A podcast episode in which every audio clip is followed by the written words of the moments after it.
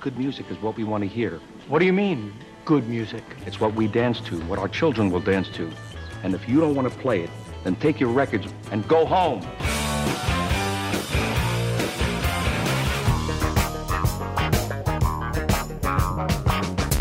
Did you have a band? Good or bad? It's a great band. It's a bad band. It's like pizza, baby. It's good no matter what. There's music in the air. Welcome to Sound Opinions from Chicago Public Radio and American Public Media. I'm Jim DeRogatis, a pop music critic at the Chicago Sun-Times. And I'm Greg Kot. I write about rock and roll for the Chicago Tribune. Today on the world's only rock and roll talk show, the Rock Doctors are back. Once again, an ailing music lover has found her way to us, and we're going to put her on the road to recovery. Plus, we'll talk about the new albums from The Shins, John Mellencamp, and The Good, the Bad, and the Queen. You're listening to Sound Opinions, and time now for some music news. Dedication you to yet? for those not with us no I more. Well, let me reach down in my We dedicate this to them. Get you what you're looking for. That crack. my name Wayne and I came to party. My watch a icy and my chain a frosty. But to spit like me, but they mains is salty. I ain't on strike three, but his brains will cost me. I'm a Greg, we're listening to a mixtape by an artist known as DJ Drama with uh, Lil Wayne on there. It was called Dedication 2. Poor DJ Drama. His real name is Tyree Simmons. You've probably heard about this a little more than a week ago, 10 days ago. The law enforcement officers of Atlanta, Georgia descended en masse as if they were, uh, you know, in a SWAT team on the uh, studio that DJ Drama works out of, downtown Atlanta, seized 81,000 CDs, four vehicles, recording gear, and quote, other assets that are proceeds of a pattern of illegal activity. Mind you, we're not talking drug paraphernalia. It's all about producing CDs that are sold on the street, and in some cases through some some reputable uh, retailers. They, they're uh, prosecuting DJ Drama or intend to under the uh, RICO laws, the Racketeering Influence Corrupt Organization laws, which were established to stop the mafia. What is this guy doing? He's making CDs. That's all he's doing. what the heck's going on? The record industry is in a really, really strange area right now, Jim, because it's essentially saying that for years it had turned its back on these uh, mixed CDs, saying that they're in some ways a good thing because they, they've been using them as a promotional tool. Now they are treating mixtapes, it appears, after this raid as counterfeit. In other words, they're putting them on the same plane as the backroom guy who uh, gets a copy of Jay Z's Black Album and runs off a thousand copies of it and runs out on the street corner and sells them for ten bucks a piece. You know, Jay Z's Black Album. Here it is. It's a counterfeit copy. He's making all the profit on it, and the record industry doesn't like that. They've been shutting those guys down or trying to for decades. Uh, it could be argued that artists like 50 Cent, Kanye West, Clipse, Lupe Fiasco would not be who they are were it not for this mixtape culture. DJs like DJ Drama, DJ Clue, DJ Kay Slay, these people have been making, have been the go to guys for a, a, a kind of a shady, but nonetheless very lucrative uh, side business for the music industry. In other words, the music industry understands that these guys aren't exactly performing legitimately, quote unquote, but they are actually helping the major label releases of these artists by promoting the songs that are going to come out on them, promoting the artists that are going to appear on them, and creating a buzz, building a buzz, building a promotional campaign for a major label record. So for years, the major labels have been saying essentially they're fine with this. They're not going to shut these people down. But this raid now indicates that they're changing their strategy. They're wondering, hey, we want a piece of this money as well. And it looks like the mix CD culture in America is in big, big trouble not making a lot of sense to me. Maybe we can get some perspective on it from Jeff Chang, our colleague in Berkeley, California. He's a fellow critic, fellow journalist, author of the uh, definitive hip hop history Can't Stop, Won't Stop. Jeff, is this making any sense to you? Well, I think you know the reason that there's such a huge uproar in the hip hop community right now is that rather than attacking distributors or retailers, it seems now that the RIA has crossed the line into trying to go after artists. And you know, the the, the mixtape thing is a really interesting uh, industry, sort of sub industry in and of itself. Let, us Um, start with that most basic question, Jeff, Okay. because uh, if you hear the RIAA describe what a mixtape is, it sounds different from hearing what people in the hip hop world. First of all, there's no tape involved. it's these are these are CDs, homemade CDs that are being sold. What is a mixtape? A mix CD is basically, or a mixtape is, is something that's put together by a select now kind of an elite group of DJs that would include a lot of exclusive, what they call exclusives, or brand new songs or previews from established artists. Well, and in some cases, uh, let's cite two examples recently. The Clipse was, uh, you know, as a hip hop duo that, that, that they had a lot of buzz, but then they had label problems. It was years before their recent album came out. Lupe Fiasco was signed to a label uh, quite some time ago. His debut album was three, four years in the making. In both cases, they kept their name in the hip hop world by releasing songs to DJs who put them on mixtapes, right? Exactly. Okay, but the catch here is that I'm signed to a record label, so the That's record right. label owns that song. That's so right. even if I'm willingly releasing it to the compiler of a mixtape, uh, I don't really have the right to do that. well, and let's complicate it further because a lot of times what will happen is you've got your A and R person who is sympathetic to the artist and does want to keep the buzz going because they know that they're going to have to, you know, have, play the game and keep their artist name out there. And so a lot of times you'll get money, promotional money, um, set aside in the artist's budget to pay for mixtape making. You know, and, and so there's where the, the line gets extremely, extremely blurry. Well, it's it's blurry also too, Jeff. I think because we're talking about not just underground unknown acts who are on this, as you've said. There are some bigger names, and it's almost behooves even the biggest name artists, the Jay Z's and the Fifty Cents and the Eminems and the Kanye Wests. I mean, I've got uh, on my shelf, I've got four or five Kanye West uh, mix CDs, none of which were authorized by his record company. But uh, in the, in the past, the record labels have looked the other way because they know this is a way to build publicity, way to build buzz, way to promote an artist before his his actual, his real quote unquote record comes out. Now it appears with this raid that the record industry is taking a different stance on these uh, mix CDs. That's right. And I, my theory actually has to do with the fact that mixtapes have gone mainstream in the past two years. And not so coincidentally to many record, exec- uh, record label executives, it coincides with uh, you know the toughest years that hip hop and rap has had probably since the 80s. Um, and so they start looking at this and they start going, wait a minute, we're giving you know we're getting these mixtapes out. These artists are going out. They're selling this type of stuff. We don't control that money stream. How do we get back in control of that? How do we take that money out? You know, what you have these days is record companies trying to figure out how they can take more of the artist's output. Aren't they sort of defeating the, the whole idea behind it, though? Isn't the whole idea that it can work quickly? It does work between the margins. The fact that there is sort of an air of not quite legitimacy about it. There's an outlaw nature to it. Once they co-opt it, once they say let's let's bring some of this income into our house, aren't, aren't in effect they're creating another outlaw culture out there that's saying no, wait a minute, we're not going to play that game. We're going to do something else outside the margins. Yeah, I mean it's it's interesting because it it appears that what they're going to be doing is again sort of figuring out other ways to choke the goose. Yeah. You know, and they're they're basically trying to figure out ways that they can control all of this stuff. And in the end, you know, the question is, is it going to come back and bite them? We're looking at this too in in terms of uh, do you have a sense of which of the major labels are condoning this raid and which aren't? I mean, do you have a sense that is, is this sort of like a new? Was there some backdoor meeting a few weeks ago where all the labels got together and said, "Wait a minute, let's Yeah, uh, important let, us address this." Uh, Or people got to understand, Greg, what the RIAA is. It's like you know, you, you know the mafia movies when the the heads of the five families gather around the conference table and they decide what's good for business, you know, for everybody. Right. So, so it's the umbrella organization of all of the major labels. I guess what we're wondering, Jeff, is is there, you know, it's good for some labels. Some labels have seen this do good business for them, priming the pump for an act. Is there is everybody, all the major labels against this, or are there some that are split? You know, I I imagine that there's been a lot of back and forth and conversations that have been going on uh, within the industry about mixtapes for quite a long time uh, um, on all of this stuff. Well, and also just because one part of one company approves of something doesn't mean the whole thing doesn't. The classic example, you know, Sony will sell you the uh, the CD or DVD burner to burn illegal copies at the same time that Sony, the uh, product uh, distributor, is trying to get you to not not to burn their CDs and DVDs. Absolutely, and that's the whole you know irony of this monopoly structure is is basically a lot of these folks that are, are making these dis- decisions really don't understand what it is that they're in business to do. Well, thanks as always. Jeff Chang is a hip hop historian, author, colleague of ours. Uh, many props up there in Berkeley, Jeff. Thanks so much.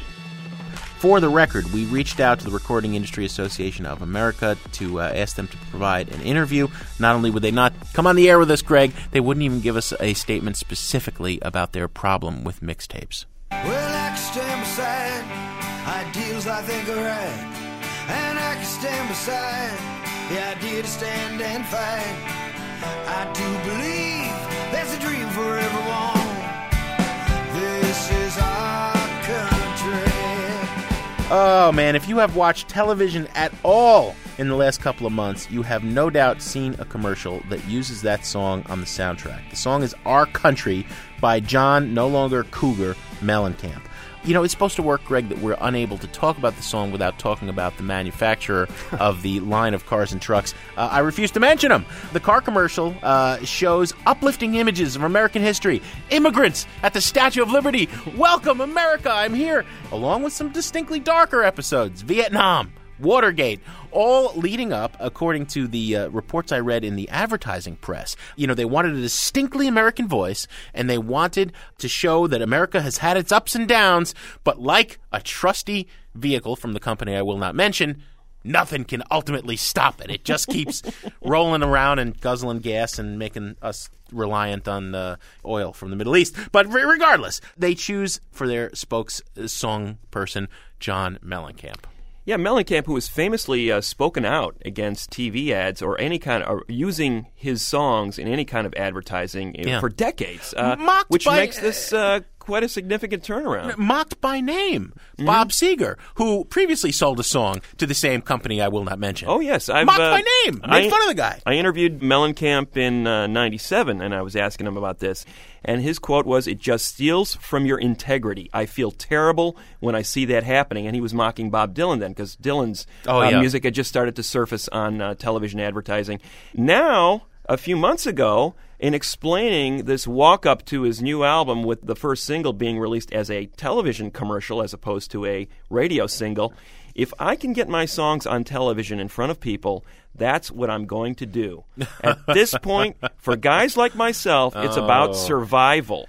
He went even further in Vanity Fair in a story and said that this uh, company that will not be named has been a better record label to me than Columbia Records. Right. I think, Greg, the heartbreaking thing here is that, you know, look, Mellencamp is not a serious artist like Bob Seger. I mean, he's a meat and potatoes rocker, and he's had moments of greatness, and he's had moments of sheer and utter little pink houses kind of kitsch, okay? But he's generally been sincere. You know, and the last album he made, in particularly, what was, I, I thought, probably the most mature album of his career, was called Trouble No More, came out in 2003. Mm-hmm. Johnny, formerly Cougar, was upset. He's watching America's freedoms erode in the wake of 9 11. He's watching the war in Iraq. He thinks it's unjust. His response was to go back to the 30s and 40s and cover folk and blues songs. Mm-hmm. A really credible album, which didn't sell at all. Right. well, that's been part of the problem here. And, you know, I think you do Mellencamp a slight disservice in saying that he's not a serious artist. I think he, you know, the sound that he created in the 80s was very much copied.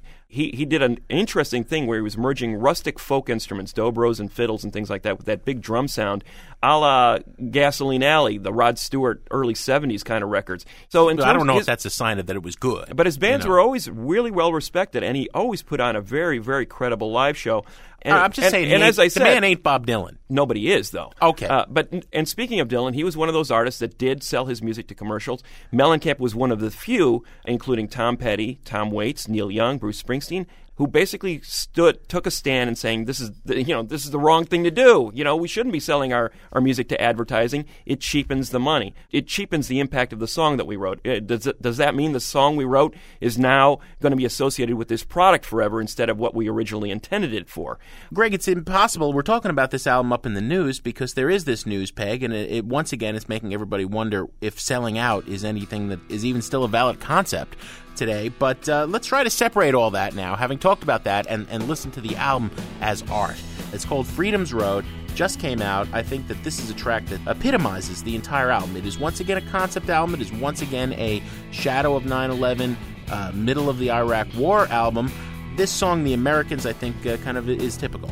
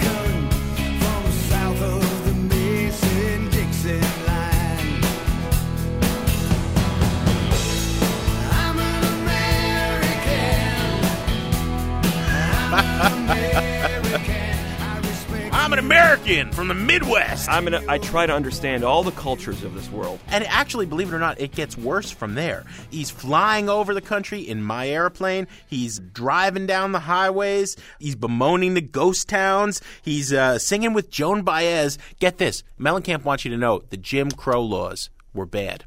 Yeah, and you know what? They're still around. I mean, There's a says. song There's called Jim yeah, Crow there. Jim Crow Racism never went away. Yeah, racism, is still bad. Jim. Not good. Yeah. Not- Now look, I caught some crap in some corners for championing Neil Young's "Living with War." Some people said, "Look, this is too obvious," and and indeed, let's impeach the president for lying, as Neil sang. That's an obvious political statement. But there was a fire in the music, and there was a conviction. I mean, you know. Neil was saying something, and a lot of people would turn him off for saying, I, Mm-hmm. I do not like Bush. I believe he lied. Mellencamp never says anything that anybody could object. I mean, look, who's going to say Jim Crow is good?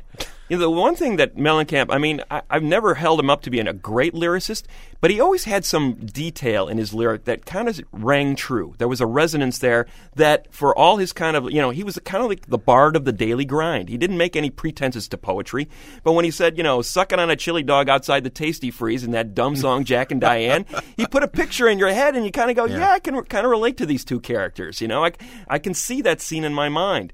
But with these songs, I mean, he's just writing speeches. Yeah. And they're bad speeches. Well, they're bad speeches. And, and look, you know, at least Neil Young, call him obvious if you want, but he suggested an action. Let's impeach the president for lying, right? Take action. Uh, Mellencamp, you know, it all builds to this song someday. Someday, but I don't know when. Someday, but I don't know when. Things will get better. Well, geez, you know that that's like a vision of the world that is about as sophisticated as a car commercial. If you buy this, your life will be Yeah. better. Which brings us right back to the top. I think as art, if we rate it on the sound opinion scale of buy it, burn it, trash it, this is a below whatever would come below trash it. Is it's so bad? This album, Well, it's abysmally too, bad. It's too bad because Mellencamp lets down his band. I think I, I do believe he has a very, very good band. Uh, Miriam, Miriam Sturm, his uh, violin player, is a, is a terrific violin player in a rock and roll context. I've never seen anybody better. Terrific rhythm section. You know, good scrappy uh, garage rock band with big production values, albeit, but uh, nonetheless a really tight sounding rock and roll band. They would be the pride of any any any bar band in the Midwest, and I say that with uh, all due respect. But Mellencamp's let him down. Uh, a terrible, terribly written album for a guy who prides himself on being such a great songwriter. This is really one of the worst albums of his career, and it, it's a trash it.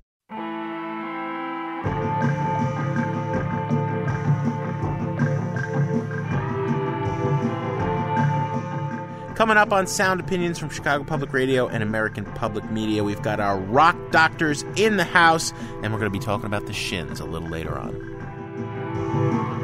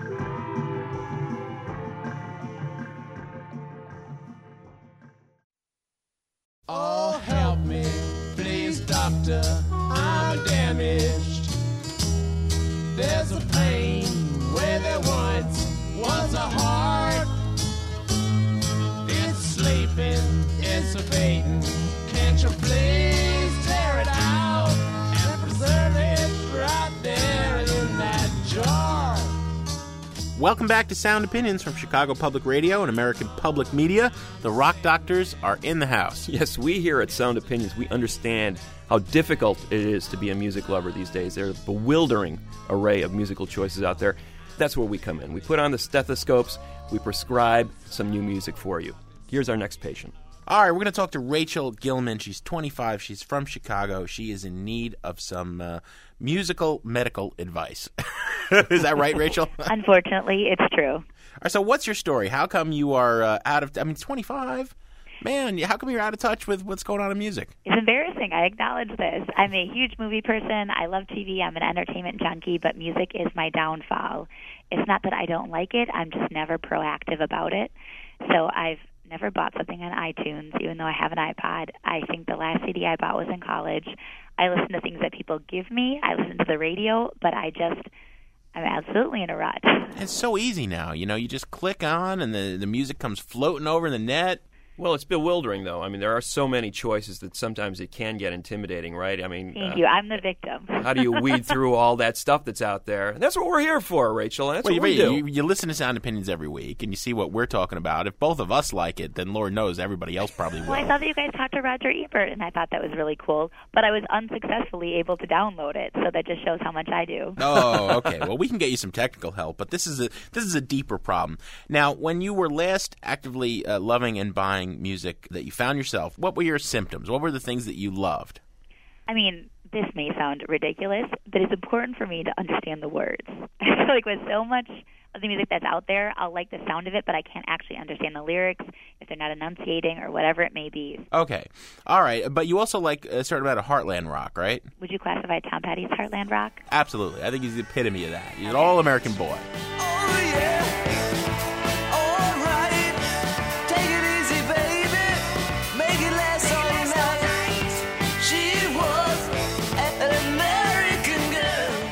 Love Tom Petty. Sings about all-American girls. A lot of my music tastes stem from going to high school in a suburb of St. Paul and having friends that were really into certain bands, and then I just kind of glommed onto that and got used to it. It's, it's like the soundtrack to my high school years has never exactly ended. Mm-hmm. So I still love Tom Petty. I love you too. I All right, now when you say when you say you loved U2, there's the early anthemic Irish U2. You know, there's the once Brian Eno came on board, Joshua Tree U2 starting to get arty. Uh, which U2? I I would say earlier. Mm-hmm. I really love Joshua Tree. I love the best of CD they put together. That's like 1980 to maybe 1992. Mm-hmm. I do like the one that came out.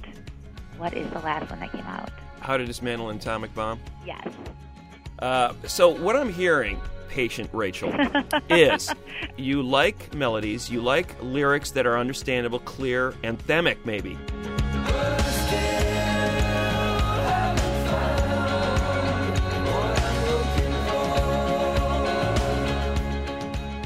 Something that you can sing along with, if only in your head. Maybe, maybe you like to sing out loud in the house. I have an abysmal singing voice. Nobody hears it. That Or- never or- stopped any of us. Have you ever heard No, Jim? seriously, it's. My Or- music teacher told me to play the erasers. I think there's a little bit of uh, lighter in the air quality there because you know the anthemic and then the petty. I mean, you know, right? Jerry Maguire, you know, banging on the dashboard to free falling. I mean, that's what you're. You, you want that Yeah, rousing. before Tom Cruise's major public downfall, I really did enjoy that scene.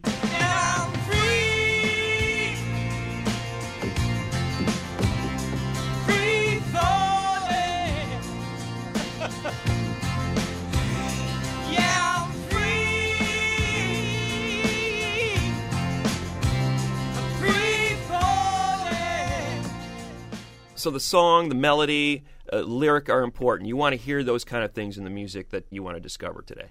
Yes. I think I uh, I have a prescription suggestion, uh, Doctor Kot, or do you want to go first?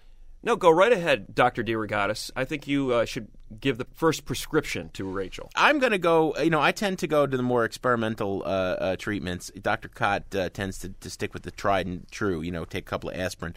I'm going to seize Uh, on. uh, you know, I can't uh, let that pass. I mean, uh, what what meds are you on right now, my man? Well, usually, Okay, all right. our- all one right. of our last patients uh, said she liked Ella Rachel, Fitzgerald. you and and I, are going to prescribe something for Jim. La I think that's great. Yeah, yeah. That's all right. I'm going to combine two things you like here. Joshua Tree being one of your favorite U2 albums, that's when Brian Eno came in and started to bring some of that sweeping kind of electronic ambience to the background of what they'd been doing. The Heartland Rock, you know, Tom Petty's great. And he put out a great album last year. I'd say go out and buy uh, him. But um, I, I want to combine uh, an act that brings together that Heartland Rock and that serious, you know, post Bob Dylan flair for, for lyrics with the experimentalism of Brian Eno era U2. And I think uh, if you haven't heard uh, Wilco or if you've only heard them in passing, you need Only to really passing. all right, you need to really immerse yourself in a Wilco album, and we might as well go with the last one. They're gearing up to put out a new record this year. See, so maybe if this catches on, you can continue the treatment with their new album. But A Ghost Is Born came out uh, about a year and a half ago. It Was their fifth studio album, or their seventh if you count the two records uh, that were Woody Guthrie tributes. But uh, this is probably their most experimental albums. But still, at the core, Jeff Tweedy is Heartland rocker. I mean, I think he falls in a line that includes Bob Dylan and Tom Petty and Neil Young. You know, he writes about the American condition, and, and all of his songs can essentially always be stripped down to an acoustic guitar and the words. There's a great melody there, there's always great words there. And then with the current version of Wilco that he has, he brings a lot of experimental guitar stuff, some keyboard textures, electronic. Uh, backgrounds, uh, the, the incredible drumming of Glenn Kotche, who was a guest on, on our show a couple of months ago. Um, it might throw you at first, but you, you committed to immerse yourself in the treatment and listen to all these records a couple of times, at least give them a shot. And I think you'll hear the songs, but you'll also hear really a good representation of what kind of the cutting avant garde edge of popular music is. I appreciate that. All right, so Wilco, A Ghost is Born. What, what are you going to recommend there, Dr. Kot? Well, Rachel, you mentioned the U2 uh, fandom. Now, did you see any shows on the last U2 uh, arena tour? Yes, I saw the one in Chicago about a year ago, October. Okay. So uh, there's a very good chance, and I believe at those shows, right before they came on stage, they played a big anthemic song by another band. I don't know if you remember that, uh, if you were aroused by it, but I, I was astounded by the reaction of the audience I don't to that uh, to that particular song. Everybody got out of their seats. Obviously, they knew the show was starting, but I thought the, the audience was responding to that song as well as to the entrance of U2 in a lot of ways because the song definitely filled up the arena in a way that was kind of revelatory for me. That song was a song called "Wake Up" by a band called Arcade Fire, and it's a song on their last, on their first record called "Funeral."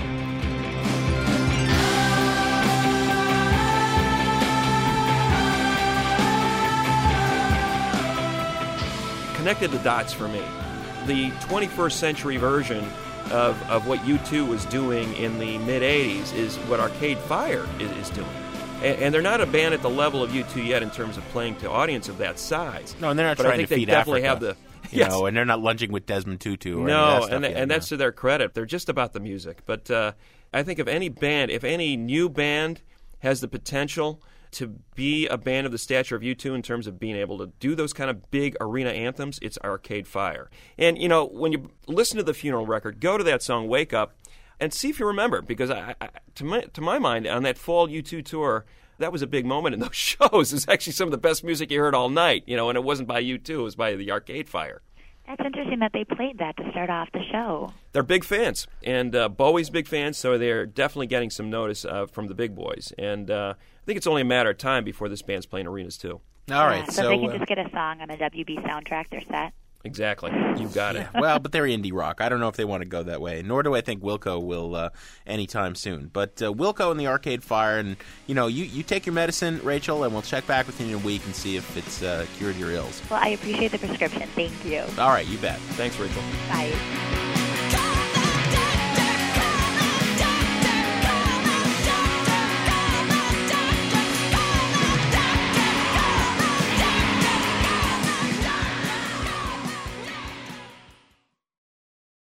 All right, it's time to check back in with our patient. We've issued a couple of prescriptions to Rachel to see if she could cure herself of her musical ills. Uh, Rachel, we want to know how the prescriptions work for you. I think the prescription was fairly good. I'm feeling a little bit better, although I wouldn't say I'm 100% cured. The musical malaise has not lifted entirely, but some encouragement. Symptoms yeah, are lessening. I'm, I'm on my way. Okay. Why don't we take Greg's recommendation first? Greg, what did you uh, prescribe? I for Rachel? recommended the Arcade Fire Funeral and uh, kind of leading away from your U2 fixation, hoping to move you up into the 21st century with a record actually made in the last few years. Now, how did that work for you, Rachel? I thought it was a very solid recommendation, and I have been listening to it since on my iPod. The thing that was really interesting to me is two of the songs I'd already had on my iPod, Oh. except they were from a mix that somebody gave me, and they weren't labeled by artist.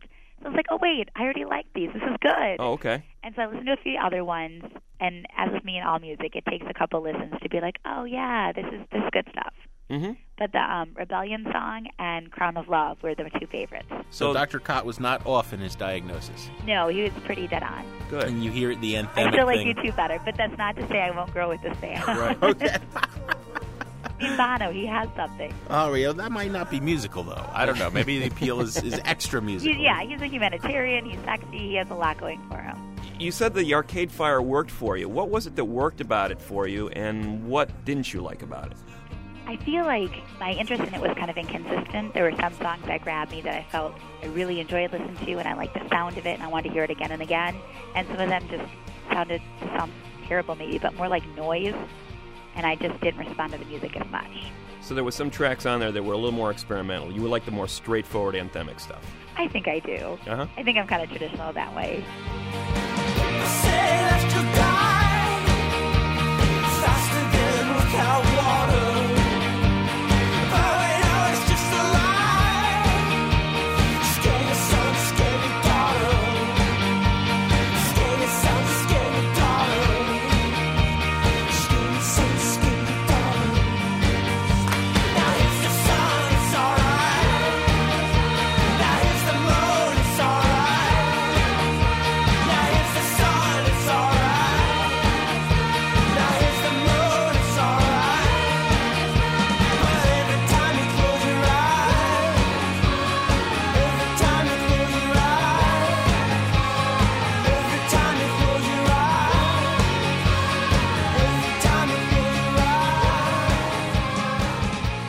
I think live, it's it's almost like a band that you have to see live to sort of experience what the album is about. Because I, I don't think I appreciated the album until I saw this band a couple of times live, and they just blow people away because they do have that big stadium ready sound. And when you see it kind of in a in a theater, it really works. And I saw them in a couple of big festivals, and they just carried the crowd away with some of these uh, these bigger songs on that record. And then you became a bigger fan Yes. after the fact. Yeah, absolutely. Okay. So now you have to put that on your concert calendar. This band is going to be coming back this year, uh, 2007, because they got a new album coming out in a few weeks. And uh, if you get a chance to see them live, I think that's when it's really going to kick in for you. Okay. All right, and I tried to steer you toward Wilco, and it was a little bit more of a uh, radical treatment.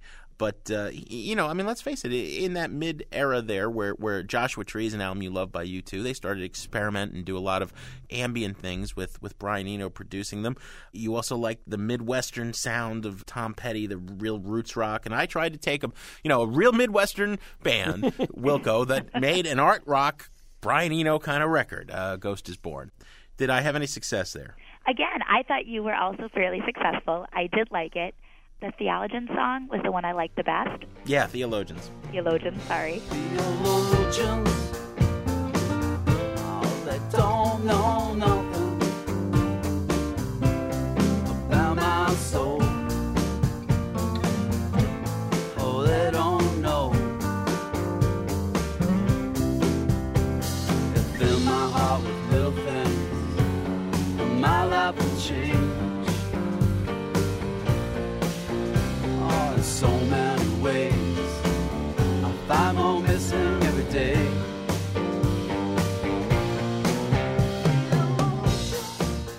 Again, I discovered that I had a few of these on my iPod from way back and wasn't able to place them. And then in hearing them again, I'm like, oh, I do So you- enjoy it. You can understand all the lyrics. It's very easy listening. They remind me, um, I feel like they're kind of clever in the way that Phish is clever. And if you're listening, you kind of pick up on some of their humor. Wow, c- clever in the way that Phish, Phish the jam band is clever. Yes. And I could be making a total leap here, but just in listening to some of the lyrics, I thought they were amusing and interesting plays on words in the same way that I sometimes thought Phish did that. Well, Theologians definitely has play on words, and Phish, you're right. I mean, Phish uh, was uh, probably the funniest, without a doubt, most tongue in cheek of all the jam bands. They did not take themselves too seriously, so. There's something Well, to be good. I said. made can, I can see the connection. connection. You Jim, can see Jim is sort of I- looking I- askance I'm- here, but I, I can understand what you're saying. I'm I, actually stumped. I, you know, some some medication when you take it causes dizziness, and, and you shouldn't there are side effects, I- yeah. I don't know. All right, let, let me ask you about Wilco now. Uh, you, you're holding back, Rachel, because I'm guaranteed there's one song on this album that you hated. You know what? I can't say that there's something I hated. I just I'm more the person that will find the thing I really like, and it'll be like one or two tracks, and I will listen to them excessively. E- even the last track, the 25 minute No, noise second to last track, I actually. have Is it to the say that I penultimate track? Yeah, yeah, yeah. listen all the way through that one. What's the name of that song? The 15 minute one is less than you think. Yeah, that song Less Than You Think, the noise jam, and then they give you this other song at the end of it, The Late Greats, this test to see if you made it through the noise jam. And do you think, and I mean, I'm not the expert by any means, but it's a little indulgent to have a 15 minute track? Yeah, that was a, a test to the fans. That was a little bit of the band thumbing their nose, being artistes, and saying, you know, let's see if you can take this. And then they give you the reward at the end. It's like you go to the doctors, they take your blood and all that stuff, and then they give you a lollipop. Okay, so I'm, I'm in it for the lollipop. The greatest lost track of all time. The late great turpentine. You can't hear it on the radio.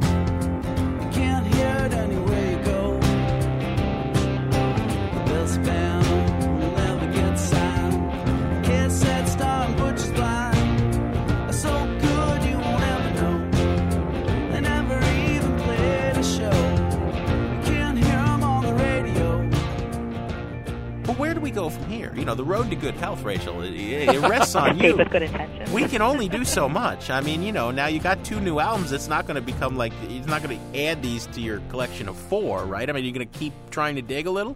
I think I should. And I was actually wondering if you have any more recommendations that I Oh, that's good. All right, Yeah, there all. That's go. what we want. So listen to the rest of the show. Go out and buy that Shins record. I would also tell you. Well, to, I like the Shins Oh, because all of right. what they did in um, what is that movie? Garden State. There you There go. When Dan All Brown is right. it, the song will change your life. All right. Well, you listen to the rest of this show, and you'll get a sample of the Shins and our uh, our review of it. Yeah, so Rachel, now we're going to change your life, okay? So. I really appreciate that. I want to be as healthy as possible. Thank you for being such an eager patient, Rachel. Well, thank you guys. I appreciate it.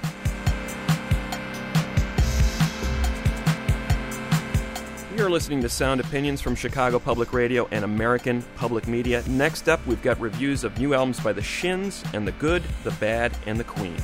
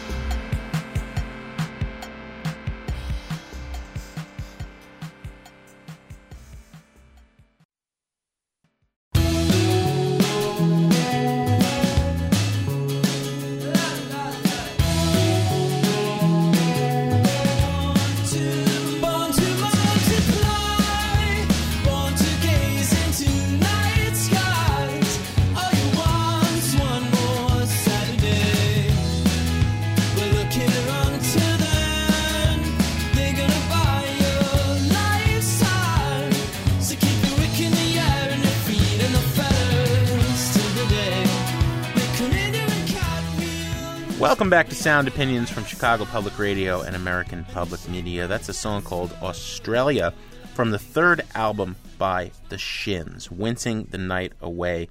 Power pop group from Albuquerque, New Mexico. I, I call them power pop. I, they've never been very powerful in the past. the third album, Wincing the Night Away, is a bit of a departure. Who are the Shins? Well, you might have just seen them on Saturday Night Live. You might know them from a car commercial, or most likely, you know them from the film Garden State. What are you listening to? The Shins. You know them? No. You gotta hear this one song. It'll change your life, I swear.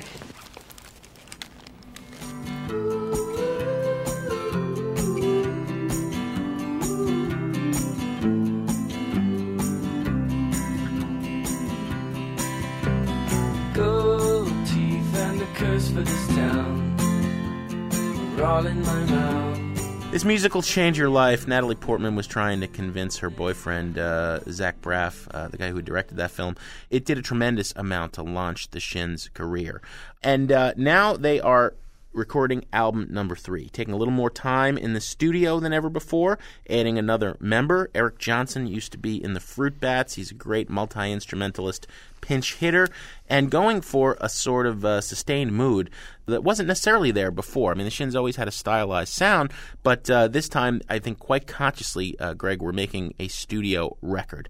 We're going to hear uh, something from this, and then we'll uh, we'll jump in with our opinions. Phantom Limb is a single. James Mercer, the uh, guy who fronts the band, the singer, the songwriter, the kind of auteur of the Shins, uh, he has said that this song, quote, is a hypothetical, fictional account of a young lesbian couple in high school dealing with the uh, rotten small town they live in. I've listened to this song many times and uh, I'm very fond of it. I don't hear that. I do hear typically ornate lyrics from Mercer, who uh, who fancies himself quite the poet.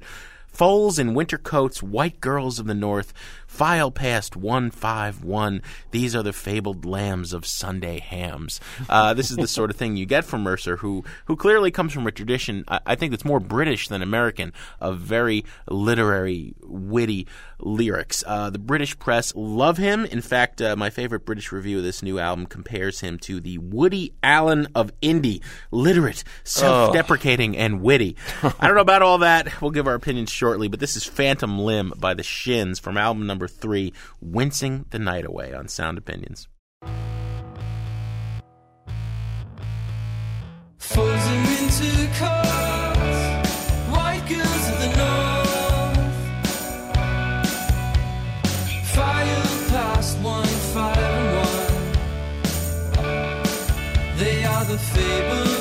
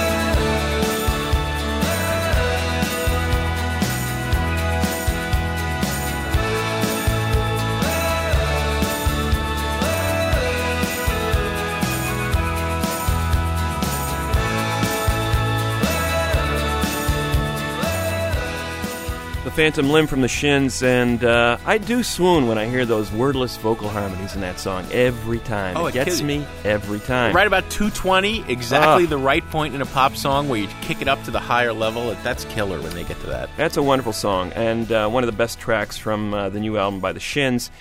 Wincing the Night Away, third album, and as Jim said, uh, this group has sort of been building to this moment. All eyes on them. Uh, and the first two albums were sort of ignored until that uh, Garden State movie came out. And uh, now they are the indie rock buzz band of the moment. How are they doing in that moment? Well, the budget has increased. This is a much lusher record. Joe Chiccarelli, a veteran producer, has been brought in to help produce the record. He's been worked with people like Beck and U2. This guy knows big budget productions. And you can hear it. I mean, there's definitely a, a sense of plushness about this album that did not occur on the first two records, but they haven't become more obvious. In fact, this is the strangest Shins album yet. Oh, yeah. Uh, this Jim had mentioned that James Mercer is not the most direct lyricist in the world, but uh, the arrangements have become more convoluted, more complex, more texture, less bottom heavy, less about you know directing this this pop sound uh, straight into your head and drilling it in uh, with repetition. Uh, this is a record that demands to be listened to over time. Uh, many listens absorbing the world that they throw you into, and they are sort of throwing you into the deep end. I think the band sort of feels like it's in the deep end of the pool or the ocean right now with all this water imagery in the songs. You know, It's a soggy record, yeah. Yes, a lot of sea legs and black wave and girl sailor. There's a sense of someone, the characters in these songs venturing into the unknown, and the record sort of sounds like that. Very mysterious, very textured, and it's about those plush, beautiful melodies that sort of creep up at you rather than grab you by the throat.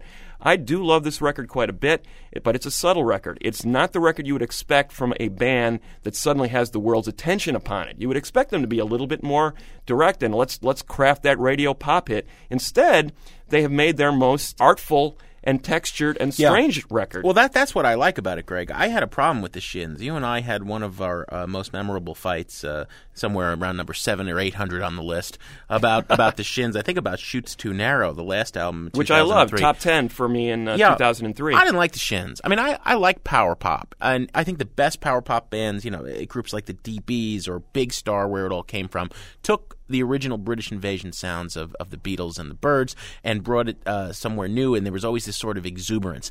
The Shins were getting by on this sort of wimpy twee end of things. They were a little too delicate, a little too too much finesse and filigree, and not. A, come on, guys, jump up and down and and and celebrate. They're not doing that here necessarily. It's still the same shins, but what they've brought in, and I know I get penalized. You know, James Brown used to find people in the band if they dropped a note. I get f- penalized by the Sound Opinions producers every time I mention the name Brian Eno. But there is Ding. Brian Eno continues to be a huge influence on much of what we hear in popular music today.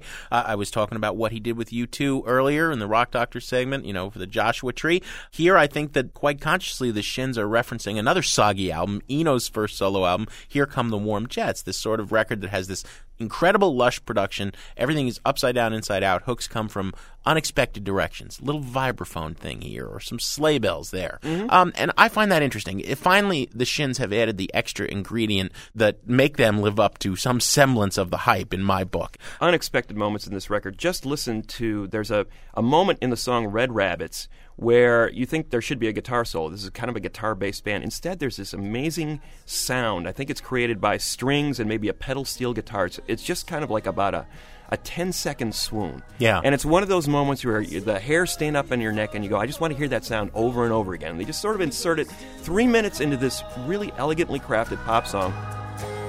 Who decides who paddles over the falls? Yeah, who makes the call? Who makes the call?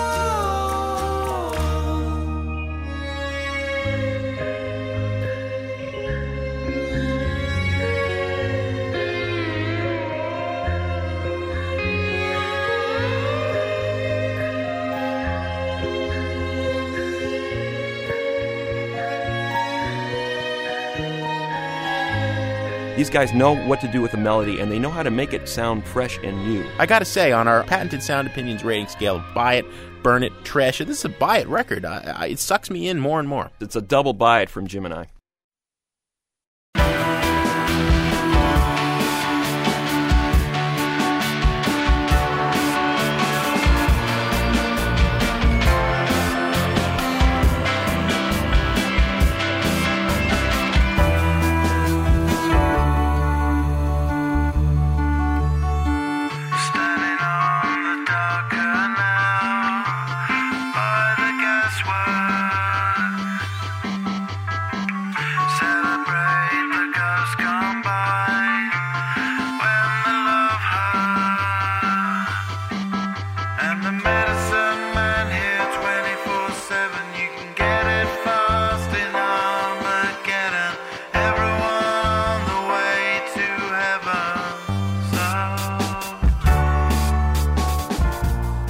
fan of the British pop band Blur or the Gorillaz, you might recognize that voice. That is Damon Albarn, the uh, singer and songwriter in both of those bands.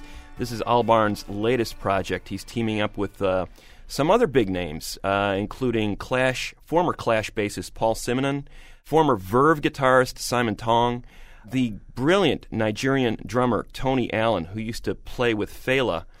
Handling the production, you know, another superstar. Yeah. Uh, Danger Mouse, DJ Danger Mouse, Brian Burton, aka.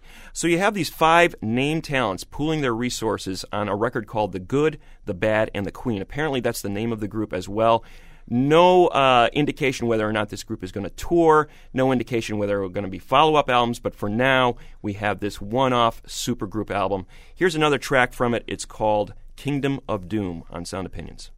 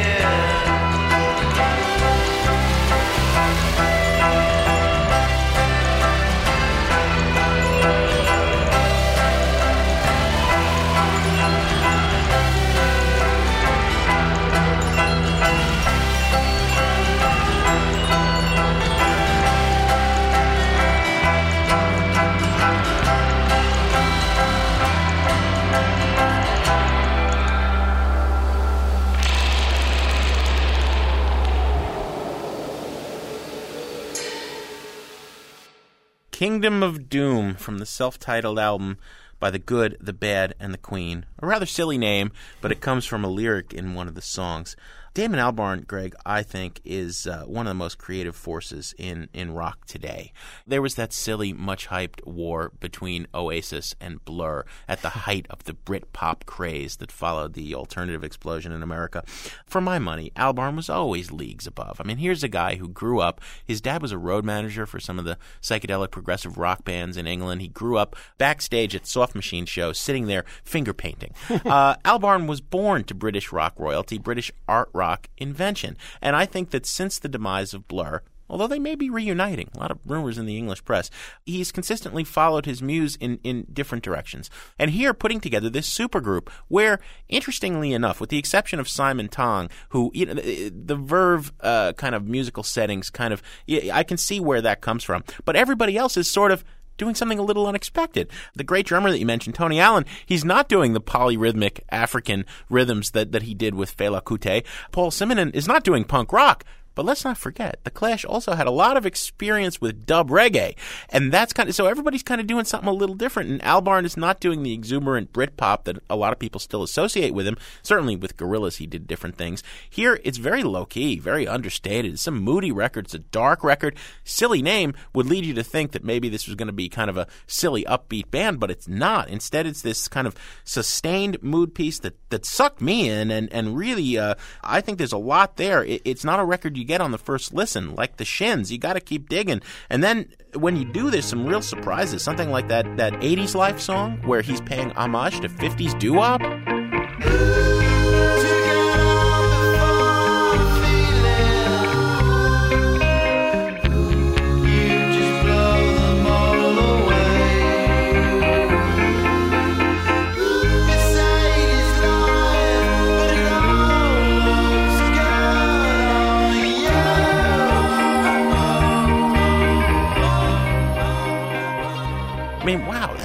Fascinating, and I, I'm really into this record. I got to tell you. Well, unlike the Shins record, which I think rewards uh, intensive listening because the melodies finally sweep right over you and and, gr- and grab you.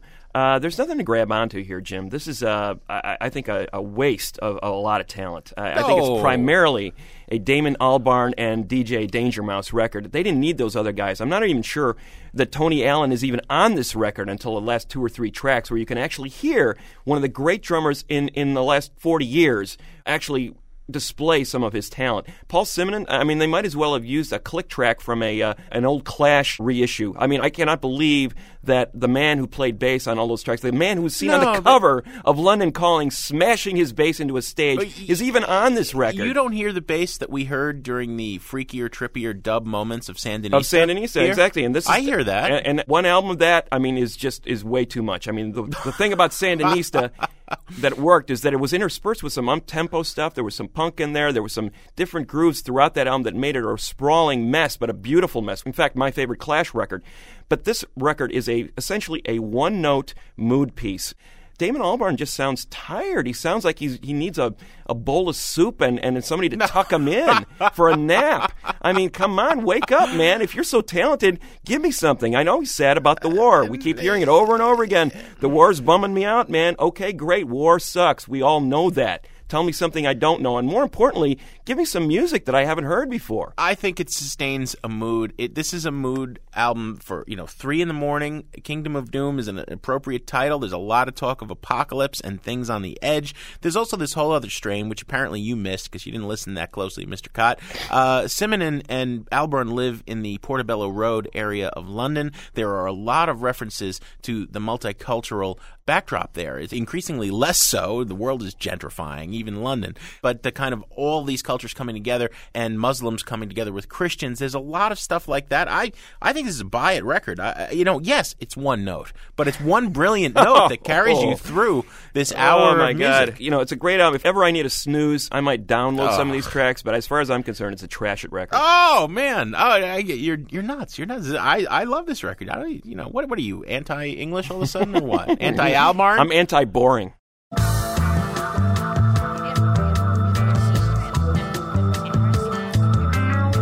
What do we got next week? Next week, we've got one of the finest hip hop artists in the country, Lupe Fiasco, nominated for three Grammy Awards off his fine 2006 debut album, Lupe Fiasco's Food and Liquor. It's going to be good stuff. As always, we got some thank yous to say, Greg. Sound Opinions is produced by Todd Bachman, Matt Spiegel, Jason Saldanha, and Robin Lynn. Get some legal assistance from Dino Armiros, Jim Russell, and the folks at American Public Media. Put our name out there in the world. And Torey Southside Malatia is a man who needs no rock doctoring. He's doing just fine. And no Brian Eno reference in the thank yous. Thank you so much, Jim.